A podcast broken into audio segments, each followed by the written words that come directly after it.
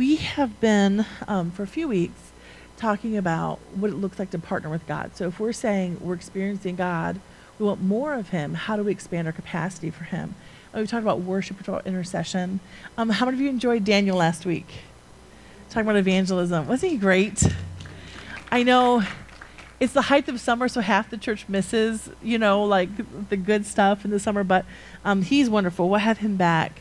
Um, but we want to move into talking about how we partner with God and sharing the gospel, because really, his heart is that none should perish. And when you're partnering with him in what he's doing, it expands your capacity like nothing else. And so we're going to do that, but we're not going to do it today.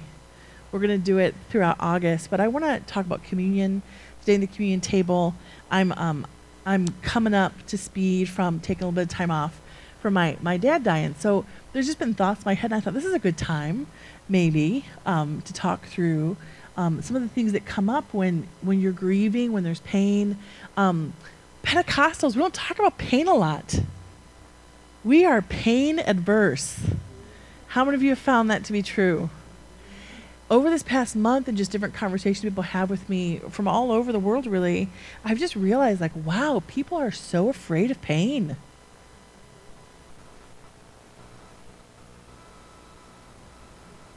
that's for real and they'll do all kinds of things to avoid pain themselves or to avoid people who are in pain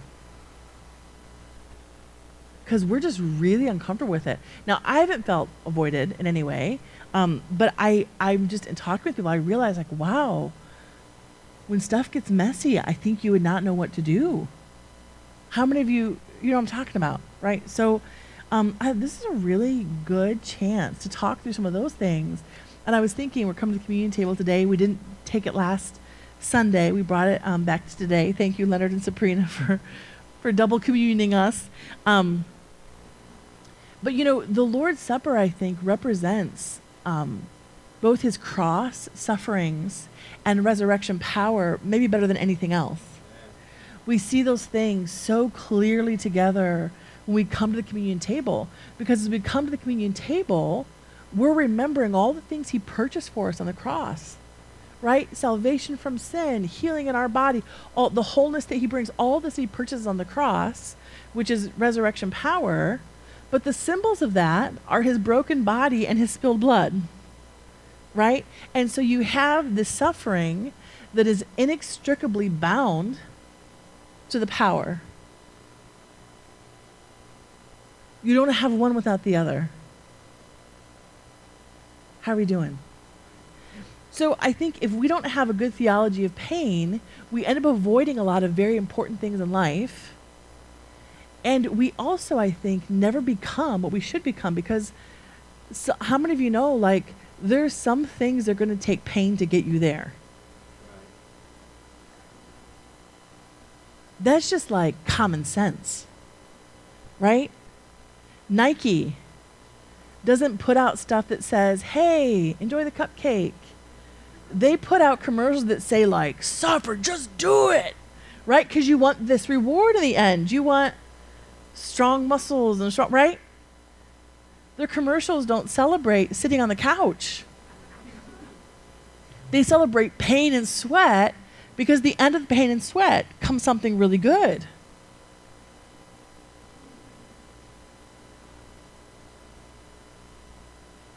Suffering, wrestling, failure. These are all a huge part of understanding God and understanding how to have fellowship with God. How many of you have found that? You don't cry out to God on the hilltop like you cry out to Him in the valley. That's for show. Come on. You, when everything's falling apart, you cry out in a whole different way than when everything's going great. And I'm not saying we can only learn through suffering, because that's bad theology too, but man, there's some things you do only learn through suffering. Philippians 3:10. Paul says, "I want to know Christ. Yes, to know him in the power of his resurrection, heal the sick, raise the dead, deliver the oppressed," right? That gets our juices going and it should. And the fellowship of sharing in his sufferings. if you want to know him in the power of his resurrection, you're probably going to have to share with him the fellowship of his sufferings. These two things go together. If you take Philippians 3 in context, it says, Whatever were gains to me, I now consider loss for the sake of Christ. What is more, I consider anything a loss, everything a loss, beside, because of the surpassing worth of knowing Christ Jesus my Lord, for whose sake I have lost all things. I consider them garbage, that I may gain Christ and be found in him, not having a righteousness of my own that comes from the law, right, the good things I can do, but that which is through faith in Christ. The righteousness that comes from God is the basis of faith. I want to know Christ. Yes, to know him in the power of his resurrection and in the fellowship of sharing in his sufferings, becoming like him in his death, and so somehow attaining the resurrection of the dead. That's powerful. He says all these pursuits, because before that he lists all the great things he had done before finding Christ, all these pursuits are kind of useless. They're garbage, he says, except for knowing Christ. And we can share in the power of his resurrection, awesome. But where do you have fellowship with him? In sharing in his suffering. Some of that suffering happens because we live in a fallen world, and some of that suffering happens because we come we come to grips with ourselves. How many of you in a purifying process of God saying, I want to make you holy, had suffering. When gold gets refined, they don't pet it and put an air conditioner on it. When gold gets refined, it goes into fire. And when the hot fire gets hot enough, all of the impurities come to the surface and they can skim it off, and then you have pure gold. Job says, When you're done with me, I will be refined like gold. How many of you know there's suffering from the world, but there's also suffering in just saying, like, God's going to take you from glory to glory. And the glory part's awesome. The getting from this glory to that glory, sometimes there's suffering. Because you have to come to grips with things in yourself that aren't pretty. Joseph, think about him. In Genesis, there's a story of Joseph who his brother sold him into slavery, right? He was the favored son the coat of many colors, right? He, his life had been easy. And because his life was so easy, his brothers despised him because he was so loved by his father. And so they sell him into slavery. And through the process of being a slave, God refines him and raises him up in Potiphar's house to be the most powerful person in the house. When he raised him up in Potiphar's house, he was a different Joseph than the one that went into slavery. He'd suffered. And in his suffering, he didn't turn away from God, he ran to him. And that's where the refining happens. And then what happens? He's super blessed in Potiphar's house. And then Potiphar's wife makes an accusation, untrue accusation against him because, well, you can read it. She makes an un- untrue accusation, and Potiphar knows it's not true, or he would have killed. It. If you have a slave that your wife says it tried to rape her, that's death penalty. The fact that Joseph lives tells us that Potiphar knew his wife and knew Joseph. I knew it wasn't true. And yet, what's he going to do to save face? And so Joseph unfairly, for this man he had served so faithfully, he goes to prison for years. And again, they're suffering. He's righteous in what he does, and he's forgotten. He speaks the word of the Lord, he's forgotten. But in one moment, God raises a memory that brings Joseph to the surface, and Joseph becomes the second most powerful person in all of Egypt. Joseph at 10, what he knew of God and the person he was could not have been the second most powerful person in Egypt. There are things you will go through and you won't even understand, like, what in the world are you doing? God, I'm not saying God's doing bad things to you, but you kind of feel like you're sovereign. You can make this stop. You ever thought that? Like, But he knows that he needs you to be able to stand before kings, and you're not ready for it yet. You know what I'm saying? Joseph had to go from in prison to standing with the king and telling the king what had to happen next.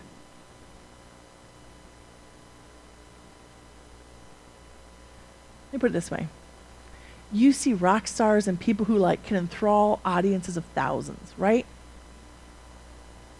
They've got them in their palm of their hand. They walk around like they own the world. And then you'll see clips of them meeting Queen Elizabeth, and they're like bumbling fools. Like, you know, she's like an 80 year old woman in really ugly shoes. And they like, they can't come up with the right words and they're, they look like idiots. And what, what happened? This supremely confident person in this arena couldn't operate in confidence in this arena. They didn't have the strength to do that. Right? God had to work things out in Joseph so he could go from prison to the palace and know who God was and know who he was in God and be confident. So there are some things that are happening in the dark when you're in prison you don't understand, but God's not preparing you for prison. He's preparing you for what comes next. Do you get what I'm saying? Are you, are you with me? Okay. So you can't run away from pain. You can't run away from suffering. You can't run away from things like grief. You've got to walk through them. And as you walk through pain, you have to learn how to share in fellowship with Jesus. No one suffered more than him. So in your pain, you can choose to fellowship with Jesus because he knows.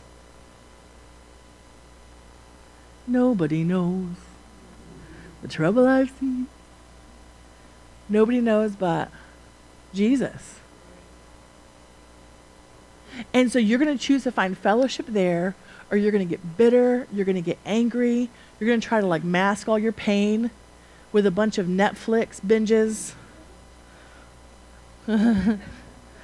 Just kidding, maybe. you know what I'm talking about, right? Or you're going to let yourself actually feel it and walk through it and not get stuck in it. So you don't want to be afraid of pain, but how many of you know you don't want to make pain your best friend? People who are stuck in stuff and you're like, man, you should have moved, you should have taken some steps forward by now. You've started to love the pain. You're telling the same story of who done you wrong that you were telling 10 years ago. Come on. You gotta. You're not finding fellowship with Jesus in that suffering. You're finding fellowship with the wrong spirit in that suffering. You got to take that to Jesus because he will turn those things that were meant to harm you for good. How, how are we doing? Okay? You're, okay, okay. So, what does it mean to share in the fellowship of his sufferings? John 20, 18 through 20. Jesus says, If the world hates you, keep in mind that it hated me first. That person you shared your faith with, that person you prayed for for healing, that person that you saw God doing really cool stuff in their life, then all of a sudden they turn on you because they turned on God. And you're like, maybe I didn't do it right. Maybe if I memorized a different way of presenting the gospel, maybe if I tried harder, Maybe if I'd fasted first. Come on. Jesus, listen. Sometimes they're just going to hate you. But you shouldn't be surprised because they hated me first. If you belonged to the world, it would love you as its own. As it is, you do not belong to the world, but I have chosen you out of the world. That is why the world hates you. Remember what I told you a servant is not greater than his master. If they persecuted me, they will persecute you also. There's this picture. I wish I'd, I thought to put it up. There's a picture, and it's um, it's uh, just before World War II breaks out, just before um, Hitler goes into Poland, and there's a bunch of Germans, and he's passing by on the road, and you can see prob- you can see hundreds and hundreds of people and you get a feeling that the whole road is lined all the way but you can see hundreds and hundreds. And they're all doing this. And there's one guy who's like this. I mean very visibly. Be that guy. Be that guy. I want to talk to the, the millennials and younger. There's a whole raft of things the world is telling you you have to believe that contradict what the word of god says And you're going to have to make a choice. I'm of the world or I'm of his kingdom. One or the other. Every generation has crucibles they have to go through like that. But there's a whole range of things on human sexuality and all kinds of stuff. Well, the world is saying either you're with us or we're going to take you down. Like, you see people losing their jobs just for holding like an Orthodox Christian view of basic morality. It's meant to intimidate you. But Jesus says, listen, they hated me first.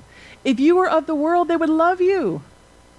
If you were of the world, they would be posting your blog in Vox. So you see all these Christian voices represented in mainstream media, Huffington Post and Vox and all these places. I don't know, that's a bad sign to me. I mean, hopefully you're sharing the word, but honestly, if the world loves you, yeah.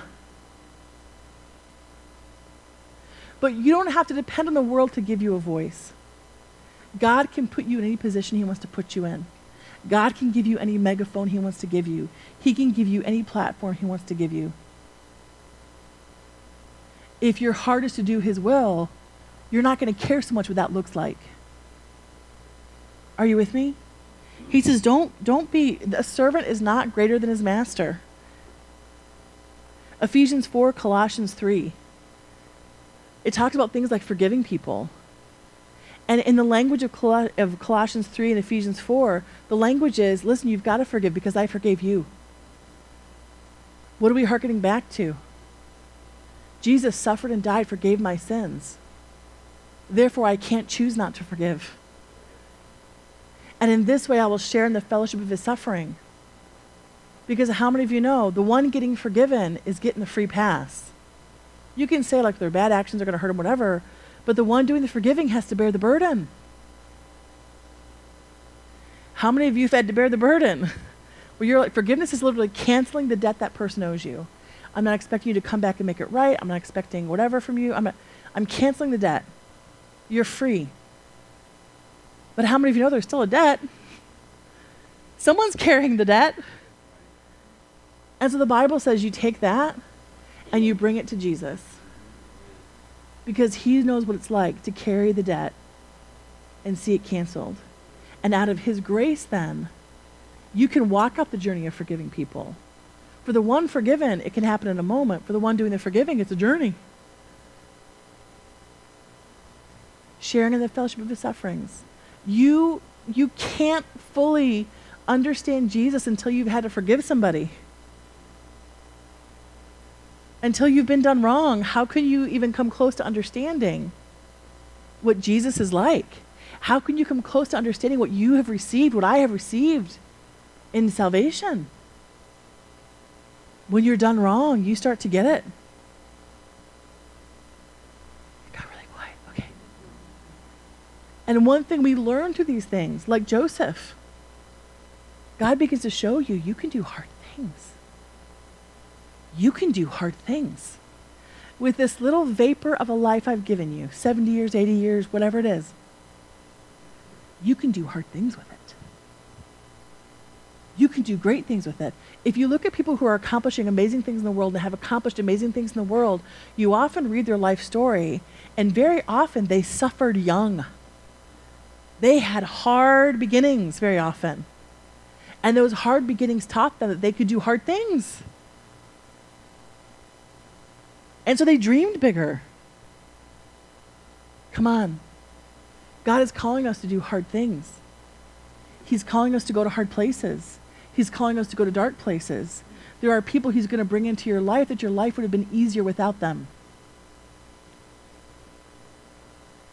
But he's put his finger on them and said, I want to bring them near light. I want them to have a witness of my son. You're going to have to be willing to do hard things. We talked about last year, you can't just be someone who says, God, come and calm all my storms, right? You have to learn how to walk like he walked so that he can send you into somebody else's storm. We can do hard things. There's a great quote.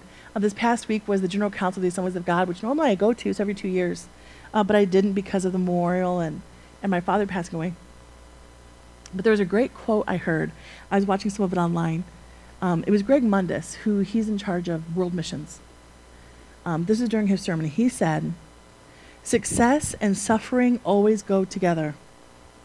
If you're successful without suffering, someone else suffered. If you suffer without success, you set someone else up for success. Come on. There are missionaries who poured their lives into nations and saw almost no fruit, and the next generation comes and there's a harvest. Their suffering set up the next generation for success. So if you're walking through difficulty and you can't make any rhyme or reason of it, what you know is God is good, and He will work all things together for good for those who love Him are called according to His purpose. So just begin to bless the success, whether you ever see it or it's somebody else's. Just begin to bless the success on the other end of it. Fellowship with Him in it so it can accomplish something. Don't just suffer. Fellowship with Him in your suffering, fellowship with Him in your pain. Let it drive you deeper into knowing Him. And then there can be a harvest. Your suffering can produce something. How many of you are with me? How many of you can see that in your own life? If you'll just hang on to Him, man, on the back end, you're going to see Him show up in ways you couldn't have even predicted while you were in the suffering. James 1 says, Consider it pure joy, my brothers and sisters, whenever you face trials of many kinds, because you know that the testing of your faith produces perseverance. You get strong. You don't get strong if you don't run to Him. You get bitter and whiny. but if you'll fellowship with Him through pain and suffering to get to the other side of it, what happens? You develop perseverance. Let perseverance finish its work so that you may be mature and complete, not lacking anything. And then in verse 12 it says, Blessed is the one who perseveres under trial, because having stood the test, that person will receive the crown of life, and the Lord has promised to give those who love him. That's awesome. That's awesome.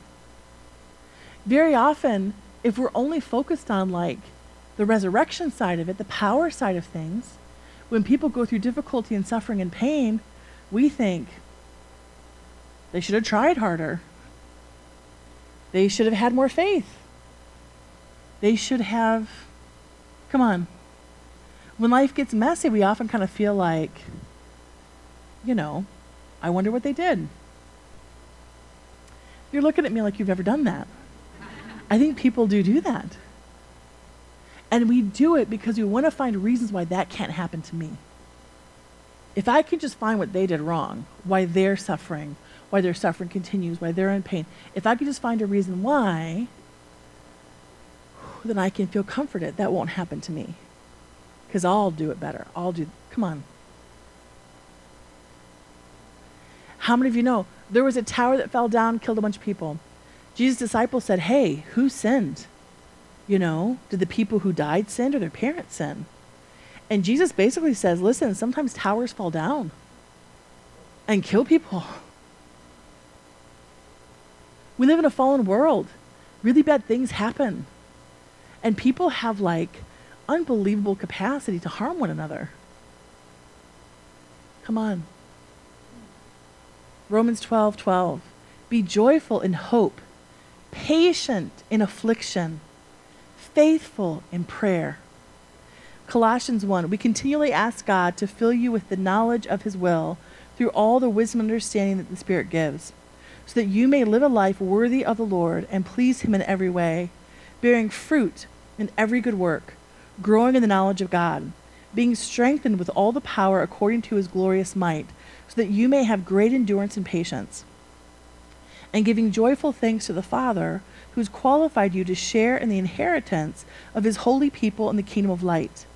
For he has rescued us from the dominion of darkness and brought us into the kingdom of his Son, whom he loves, in whom we have redemption and the forgiveness of sins. That's good. Galatians 6 9. Do not grow weary in well doing, for in due time you will reap a harvest. Sometimes it's hard to do good.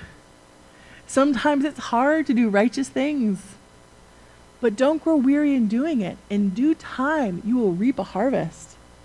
I guarantee you, you can invest your time and energy in lesser things, and most of them will be much easier.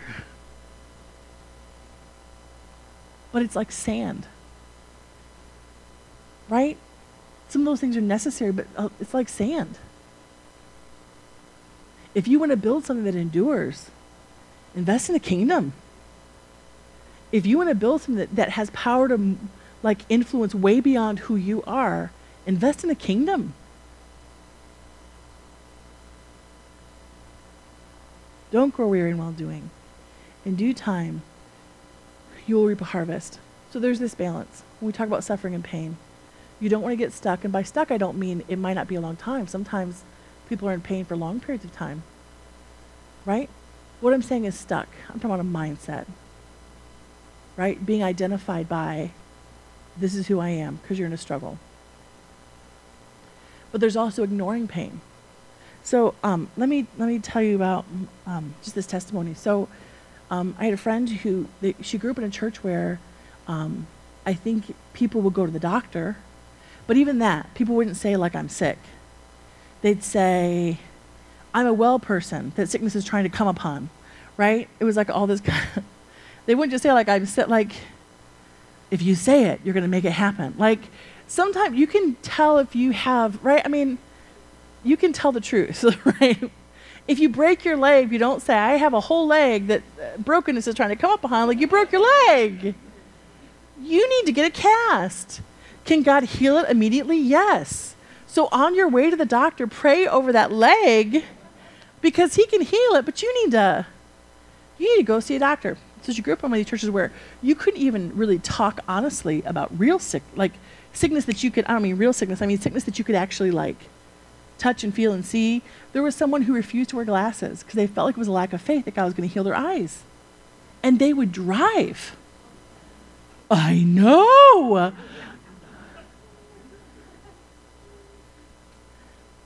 So she found herself in a position where she was struggling with really deep depression for a long period of time.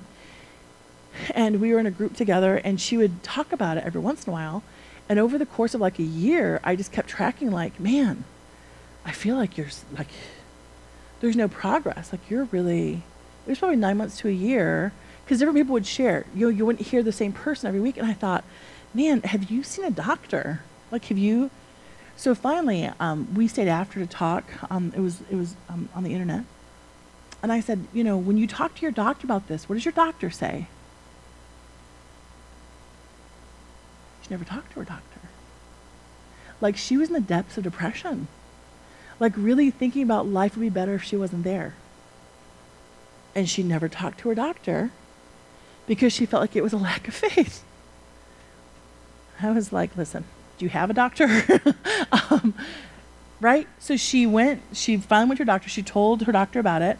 She had a chemical imbalance that had to get set right, like a leg might have to get set right. Are you with me? She was on medication for maybe three or four months. She was praying, because how many of you know, like, you can be getting treatment for cancer and still praying for cancer to leave your body? Both things can be happening at the same time. We would never tell someone, don't get treatment for cancer. We would say, Jesus even said to the people who had leprosy, go present yourselves to the priest to be declared whole. Like they were like the doctors, right? They would be the ones, come on. So she got medication. Three months into it, she was getting prayer, and she really felt like this prayer time, she got healed. Like God healed her, and um, she wanted to be be wise because it had taken her so long just to get help. Um, she wanted to be wise about it, and so she scheduled an appointment with a doctor. She was like a week out, and within two or three days, she started having tremors in her hand. It was a side effect because she was over medicated because she was healed. So it even manifests itself that she was healed because she was having side effects from too much medication. Come on. Come on. God is good. God is good. Come on. God is good. So this is important. Listen, there's times where we treat sometimes things like um, issues that we have struggling with our mind. Sometimes we treat that different than we treat the rest of our body, and we shouldn't. So if you've done the things you know are healthy to do and stuff isn't changing, talk to your doctor. There are genuinely times where your body chemistry is off and you're not going to be able to not be anxious. You're not going to be able to not have racing thoughts. You're not going to be able to to stop those things. So if you find yourself coming either all the time or coming through patterns where you're like taking every thought into captivity and still your mind's racing, go get your body chemistry checked out.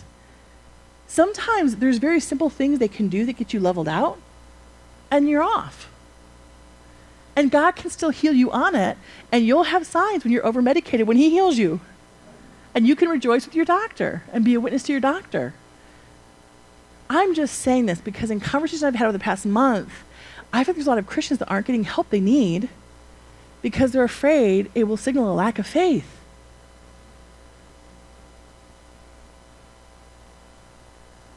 Got quiet in the room. I don't know why. But I just want to say in this house, so last week Daniel shared about how he was on medication because he had um, all kinds of diagnoses and God healed him. That's awesome. Does that happen? Yes, it does. And we should be praying for that like we pray for cancer to leave a body too. But how many of you know? Thank God that somebody helped him when he needed help. John Mark Baker, who was here a few months ago, who moves in healing, he has a blog. You should check it out. He talks about how he had to go get medication because he would go through bouts of severe depression. And he talks about that um, kind of the irony of I see people healed, and yet there's this ongoing struggle I have, um, and how God is really speaking to him through that. He's believing for healing, but he's on medication until it happens. How, how are you doing?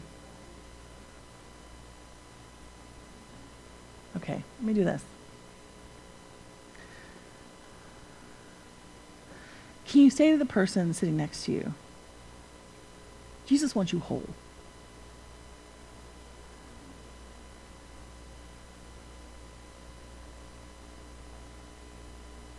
Now turn to the other person if there is another person. If not, just turn to the same person. Sometimes he uses doctors. Tell him that. Sometimes he uses doctors.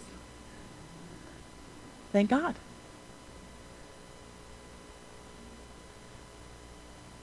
One last thing you're going to help your neighbor with. Partnering with a doctor is not a lack of faith.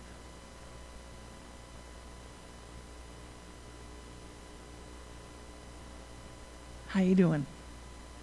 How you doing? I think that sometimes in the church people struggle with this because we avoid, we, avo- we don't want to think about pain and suffering. We want to tell the unicorn stories. Thank God. Thank God that God delivers and He heals and He saves and He, thank God He does all those things and we see it all the time. But thank God that He's also given us wisdom to seek out help that we need, and let us be people that encourage each other. Some people are going through a season and they they need more help than you can give them. How you doing? It got so quiet. Now, the flip side of that is deciding your diagnosis is who you are. Your diagnosis is not who you are. right? God can make all things new. He can make all things new.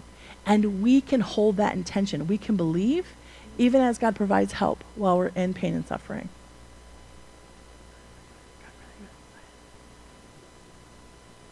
We can't be afraid of pain. We can't abandon people when things get messy. We also can't get stuck in pain. You've got to move through that.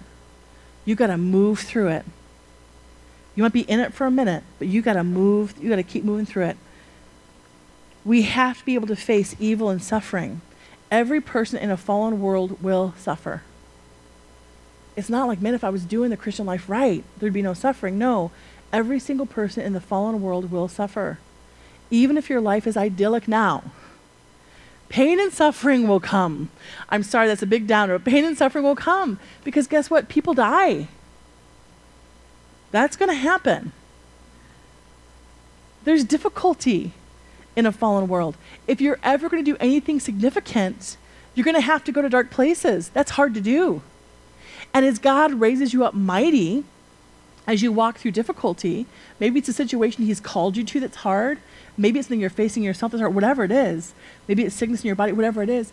as He raises you up mighty, guess what's going to happen in those seasons? That furnace heats up, and that dross comes to the surface and needs to get skimmed off, and that dross is ugly. So you are like, I'm doing great. I'm doing great with Jesus. I'm abiding. I'm doing awesome. And then you hit a season and you're like, what happened? What happened? And we think, because we think like Western thinkers, we think we have fallen back when really he's preparing us for the next level. And that's why pettiness is coming up to the surface. And that's why unforgiveness has become a struggle. And that's why, come on, all of a sudden there's a rudeness in you you didn't know was, right? Come on, you're getting squeezed. You're getting squeezed. And that stuff's getting squeezed out of you. All of us. Because he wants to raise up mighty people who in this minute, in this minute, can be feeding the homeless, and in the next minute can be standing with kings and know who we are in both situations.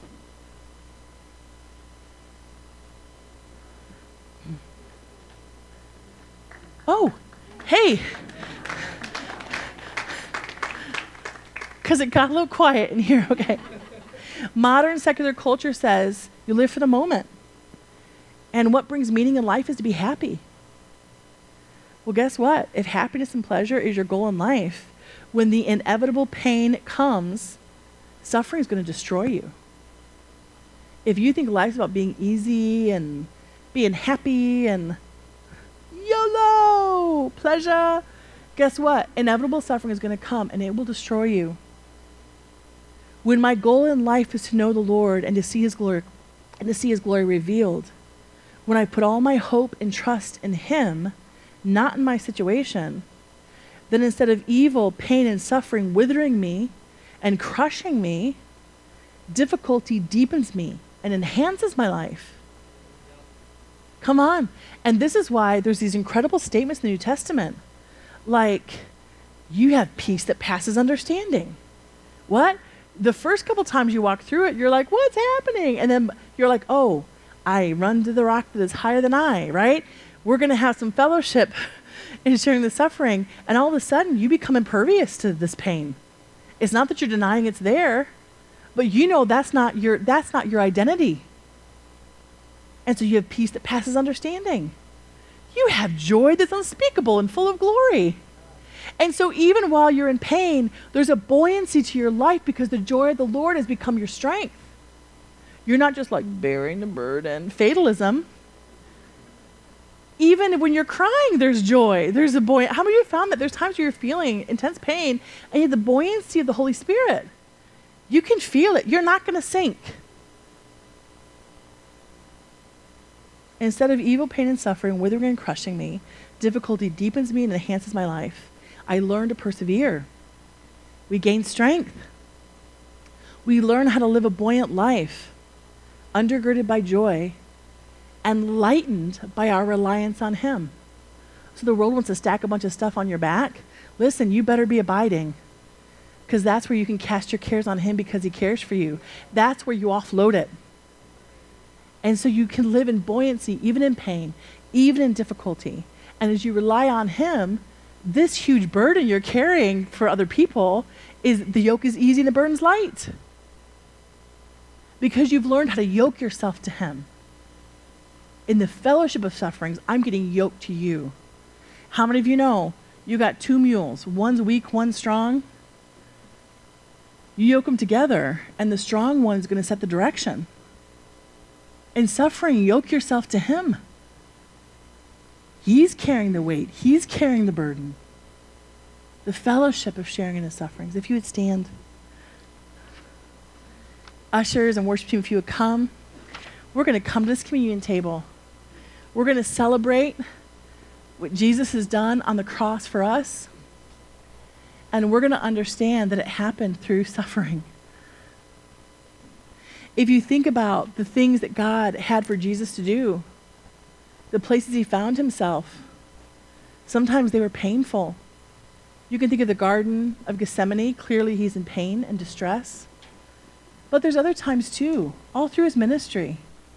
Think about when Jairus's um, father, or Jairus's, Jairus went to go find Jesus, my daughter, She's dying. Come and heal her. He goes to heal Jairus' daughter, and everyone in the room is just being ridiculous. She's dead. She's died on the way. And everyone's being so ridiculous. He finally has to say, Everyone get out of the room. Everyone get out of the room.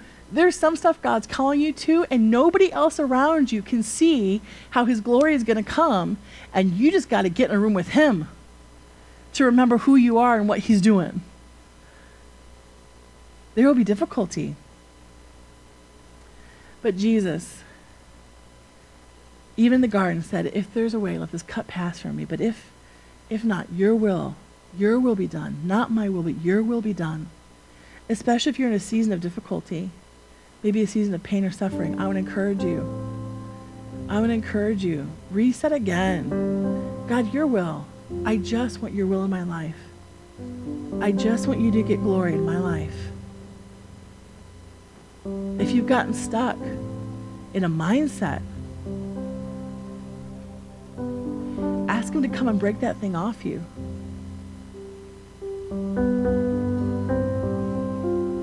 Maybe there's people that God's bringing up to your memory, to your mind, who you think, you know what, I need to reach out to them. I think they're in difficulty, and I'm willing to come near and not avoid the messy. Then ask Him now, what would you have me do? We're going to come to the communion table. As they're singing, Paul says, make sure your heart is right before God when you receive. You don't have to be a member to receive communion here. Anybody can receive who's a believer. We just ask that during this time, as you hold the emblems and wait for all of us to take it together, would you just search your heart, ask God to come and cleanse your heart, make sure your heart is right before Him as you receive.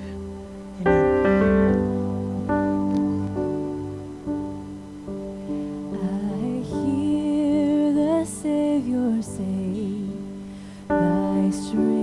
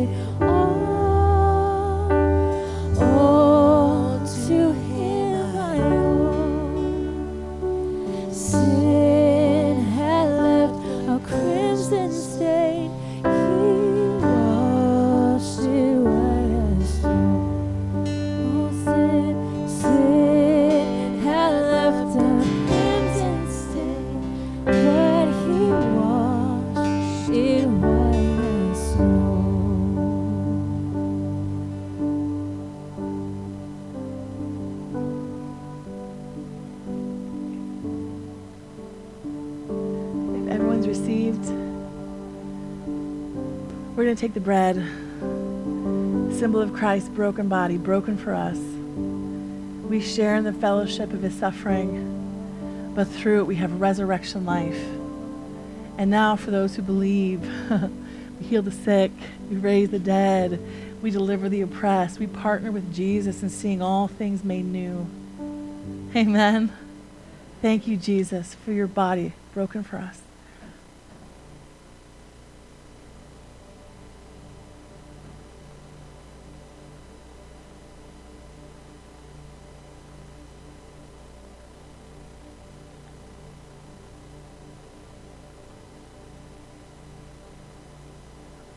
Now the symbol of his blood that was spilled for us. Jesus, thank you for your blood. Nothing more powerful in the universe than your blood spilled for us. No sin is too low. no one's run so far that they can't turn to you and throw themselves in your mercy, and your blood can cover the distance. Thank you, Jesus. Thank you, Jesus. Thank you, Jesus. We take it as life in us, Lord. Amen. Prayer team, come on up. if God's stirring some things up in you, come and receive prayer. I really feel specifically like there's some folks in the room where you've been discouraged because you felt like, man, I thought I was in a better place spiritually. And then some things got difficult. And I feel like there's just like a word of freedom in the house. Like you've been rising. you've been rising. The oven just got hotter because you're rising. God is purifying you. You're going to the next level, so don't be discouraged. So of you have been discouraged in your own thoughts and hearts and your mind. You've been discouraged, but you've had the wrong perspective because there's been difficulty even in your own mind. You have felt like you were further back when really He's moving you ahead. So I want to encourage you come receive prayer. Amen. And keep your hands together. There's breakthrough in the house. You feel it? Yeah. Let's press in. Let's press in and worship. Amen.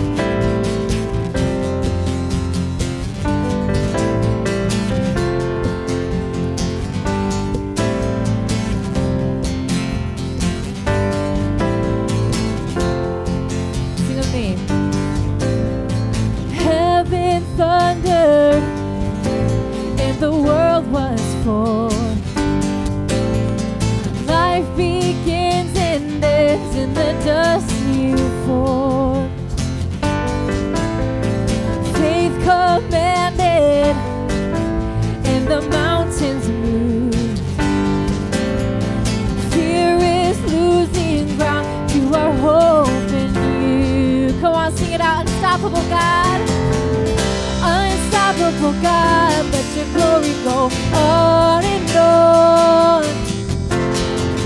Impossible things in your name, they shall be done. Freedom conquered. Freedom conquered. All our chains undone. Sin defeated, Jesus is overcome. Mercy triumphs. Mercy triumphs when the third day dawned. Darkness was denied when the storm was gone. Unstoppable God, unstoppable God, let your glory go on and on. Impossible things in your name, they shall be done.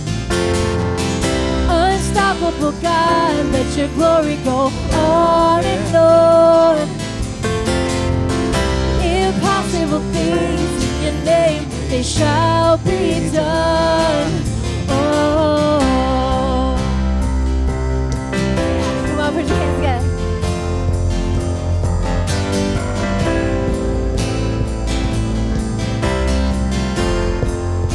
Nothing is impossible with him, amen.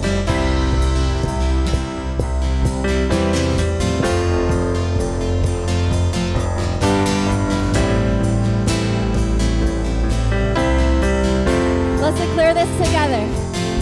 We sing, Nothing shall be impossible. Your kingdom reigns unstoppable. We'll shout your praise forevermore. Jesus, our God, unstoppable. Nothing shall be impossible. Your kingdom reigns unstoppable. We'll shout your praise forevermore. Jesus, our God, unstoppable. Nothing shall be impossible. Your kingdom reigns unstoppable. We'll shout your praise forevermore.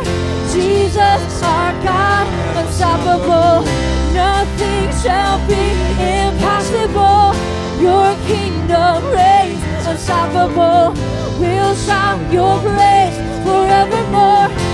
Jesus, our God, unstoppable. Come on, lift up your voice. Oh, He's unstoppable, God. He's unstoppable, God. Unstoppable, God. Let your glory go on and on. Impossible things in your name, they shall be done. Unstoppable God, let your glory go on and on. Impossible things in your name, they shall be done. Oh, it shall be done.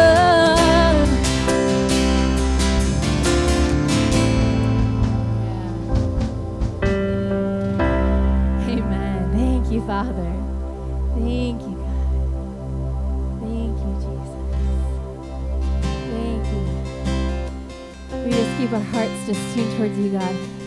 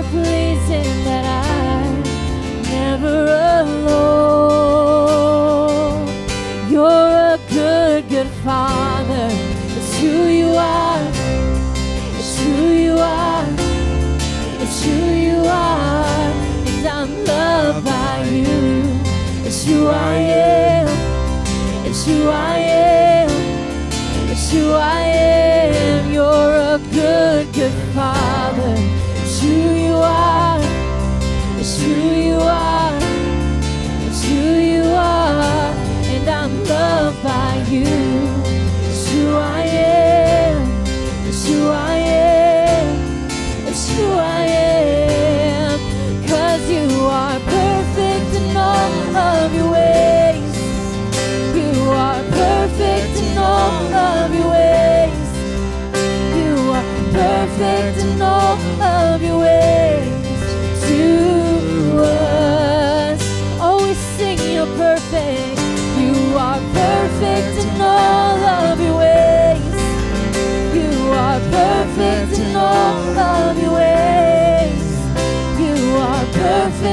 서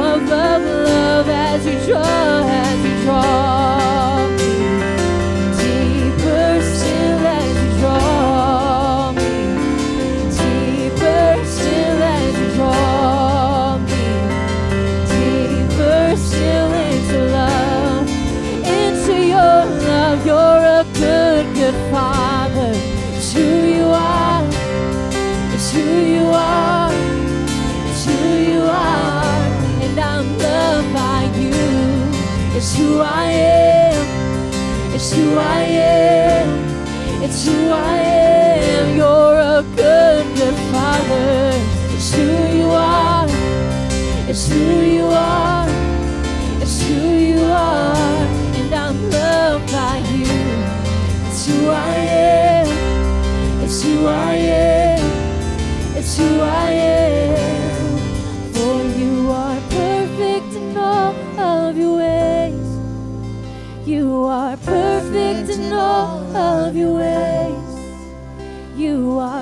perfect in all of your ways to us. For you are perfect in all of your ways. You are perfect in all of your ways. You are perfect in all of your ways to us. Let's just sing as you draw you draw me deeper still as you draw me deeper still as you draw me deeper still into love love love love as you draw as you draw.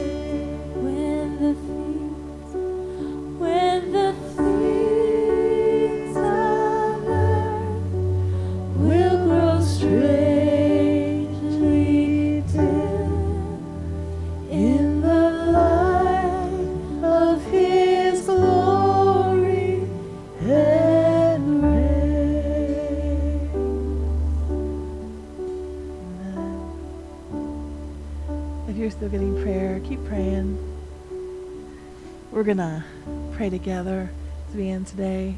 Would you encourage somebody before you go? Hug somebody. People can't be over encouraged. People can't be over encouraged. I'm not talking about saying things that aren't true and puffing someone up. I'm talking about real encouragement that comes from the Lord. Amen. Things are true. So encourage somebody before you go. Our Father who art in heaven, hallowed be thy name. Thy kingdom come, thy will be done, on earth as it is in heaven. Give us this day our daily bread, and forgive us our debts as we forgive our debtors. Lead us not into temptation, but deliver us from the evil one. For thine is the kingdom, and the power, and the glory forever. Amen. Amen. God bless you. Love you.